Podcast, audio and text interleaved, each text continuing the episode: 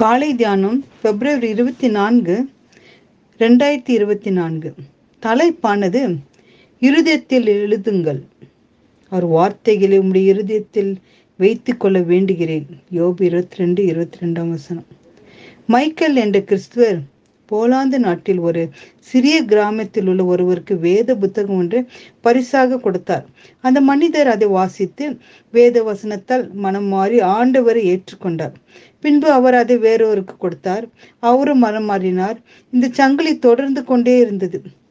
அந்த ஒரு வேத புத்தகத்தில் ஏறக்குறைய இருநூறு பேர் ஆண்டவரை இயேசு கிறிஸ்துவா ஏற்றுக்கொண்டார்.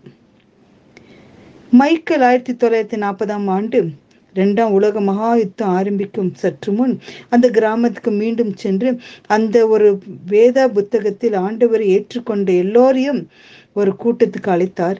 பிரசங்க ஆரம்பிப்பதற்கு முன் அவர் யாராவது அந்த வேதத்திலிருந்து ஒரு மன்னன வசனம் சொல்ல சொன்னார். அவர்கள் ஒரு சிலர் மத்திய மார்க்கு லூக்கா சுவிசேஷங்கள் முழுவதையும் ஒரு சிலர் நூத்தி ஐம்பதாம் சங்கீதங்களையும் மனப்பாடம் செய்திருந்தனர். இரண்டாம் உலக மகா யுத்தத்தில் போதும் அதன் பின்பும் வேதம் கிடைக்காமல் போன போதும் அவருக்கு இது மிகவும் பிரயோஜனமா இருக்கிறது.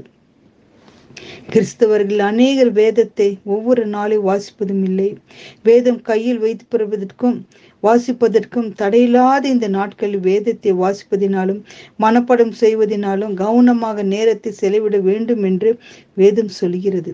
இதோ நான் தேசத்தின் மேல் பஞ்சத்தை அனுப்பும் நாட்கள் வரும். ஆகார குறைவினால் உண்டாக்கின பஞ்சம் அல்ல. ஜலைக்குருவினால் உண்டாகிய தாகமும் இல்லை. கர்த்தருடைய வசனம் கேட்க கிடையாத பஞ்சத்தை அனுப்புவேன் என்று கர்த்தராகி ஆண்டவர் சொல்கிறார். அந்த சூழ்நிலை வரும்போது நம்ம என்ன செய்வோம்? நம்மை வழி நடத்தும் வெளிச்சம் இல்லாமல் போனால் நம்முடைய வாழ்க்கை இருளாகி போகும். நம் தேவனுக்கு விரோதமாக பாவம் செய்யாதபடிக்கு முது வாக்கை இருதயத்தில் வைத்து வைக்க வேண்டும். ஆகவே ஒவ்வொரு விசுவாசியும் தினந்தோறும் ஒரு குறிப்பிட்ட நேரத்தில் ஒதுக்கி வாசிக்கவும் தியானிக்கவும் மனப்படச் செய்யவும் தீர்மானம் செய்ய வேண்டும்.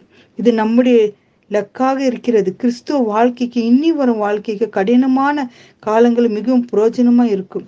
தேவன் நம்மிடம் அனுதினமும் தன்னுடைய வசனத்தால் பேசுவாராக. கர்த்தாவே உமது வேதத்தை அனுதினம் தியானிக்க எங்களை வழி நடத்தும் உற்சாகத்தை தாரும் என்று கேட்போம். தேவனத்தில் மன்றாடி ஜெபிப்போம்.